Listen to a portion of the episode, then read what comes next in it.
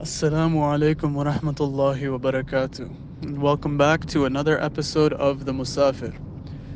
Today we're going to be speaking about a great saint of Allah named Sultan Ibrahim bin Adham.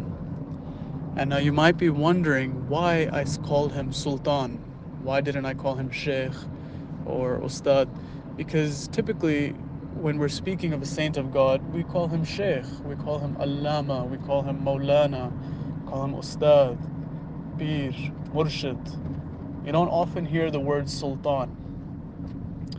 However, the reason I called this saint of Allah Sultan Ibrahim bin Adham is because he was indeed a sultan. He was a king, a very rich, famous, powerful king of the region of Balkh. And he was a very, very well known uh, king, and uh, perhaps for the wrong reasons, because he lived a very materialistic life and um, he was quite well known for it.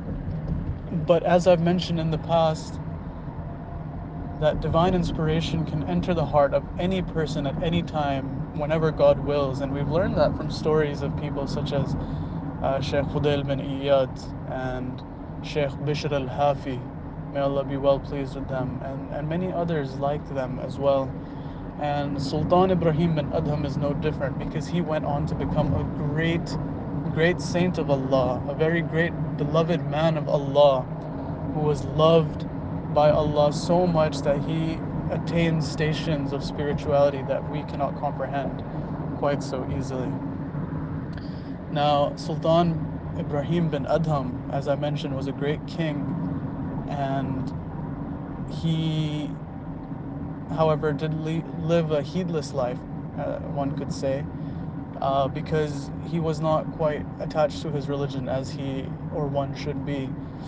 And may Allah guide us all. But one day, he was sleeping um, in his room and he heard somebody walking on his roof.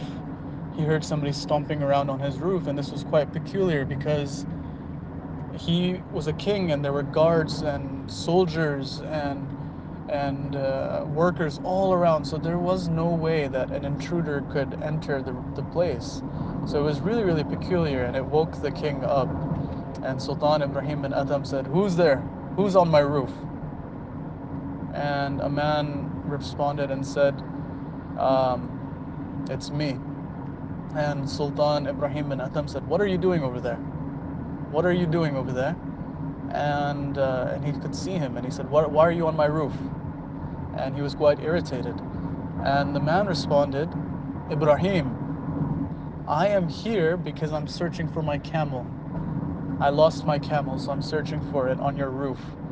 And this made um, Sultan Ibrahim bin Adham very angry for a couple of reasons. One, as a sultan, as a king, he was not used to being referred to as Ibrahim by his first name. People would call him Sultan, and that was the norm. He wasn't used to people calling him or re- referring to him by his first name. So he was already irritated by the fact that in the middle of the night there's a man on his roof stomping around. Now he's also irritated by the fact that he was rudely referred to by his first name and to add to that, he is irritated by the ridiculous claim of this man. And he says, Are you crazy?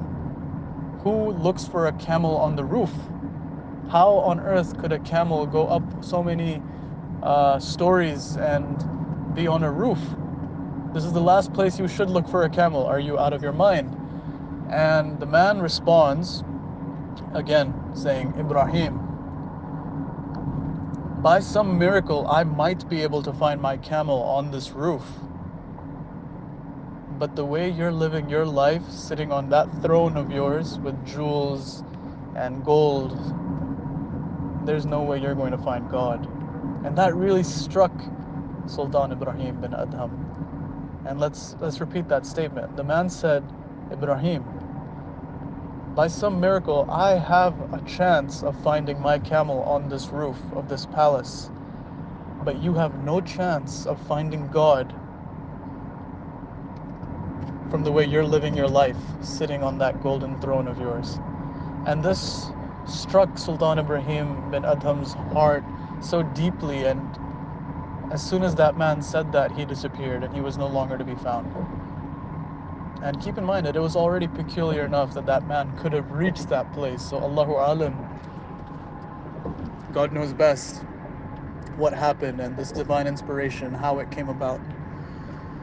Now a couple more things happened and more uh, this the heart of sultan ibrahim bin adham was going through these divine changes by the inspiration it was receiving and the indication and the inclination it was it was getting towards Allah by moving him away from the heedless life that he was living. Despite being a very rich and powerful king he was getting pulled towards the spiritual side of the heart.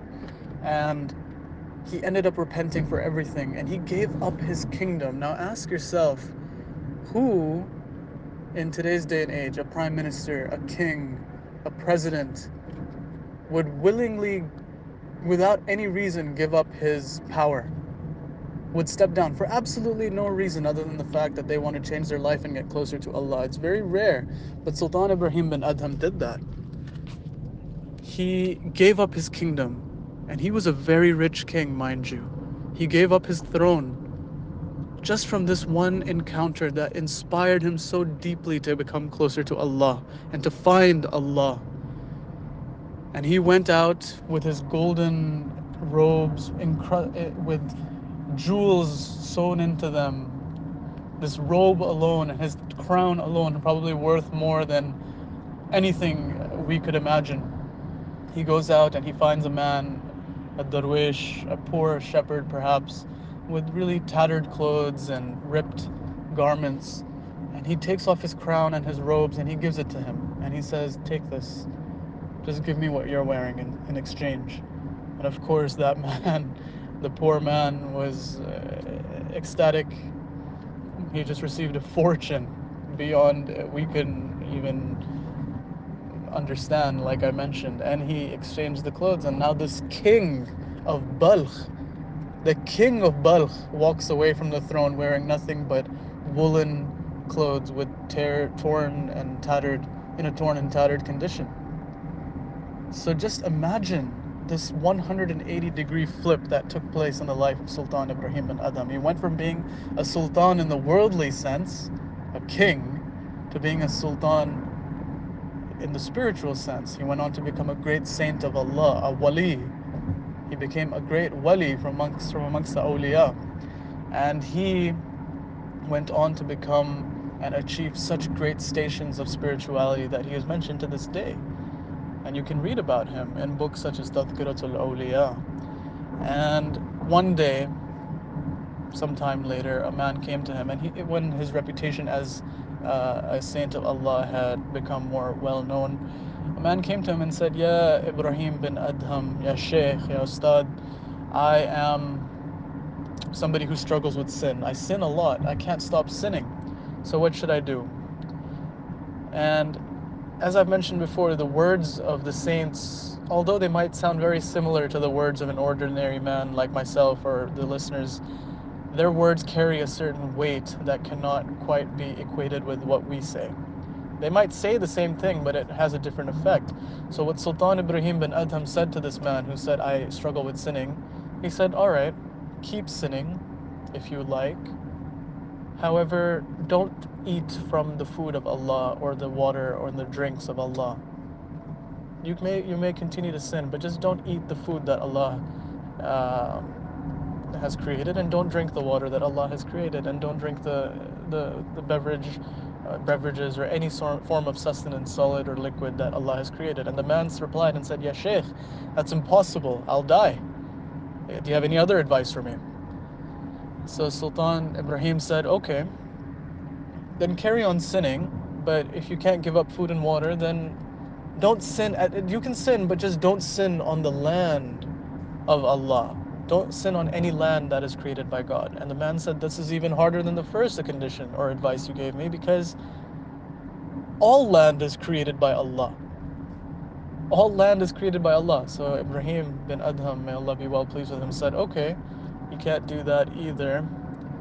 So then, at least don't sin while God can see you. Sin otherwise, but at least have the shame of not sinning while God can see you.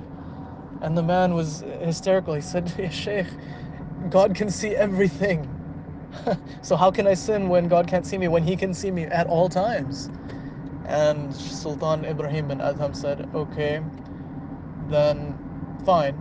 You can sin while eating God's food. You can sin while living on God's land. You can sin while God can see you. But when the angel of death comes, tell him to wait some while so you can repent before he takes your soul.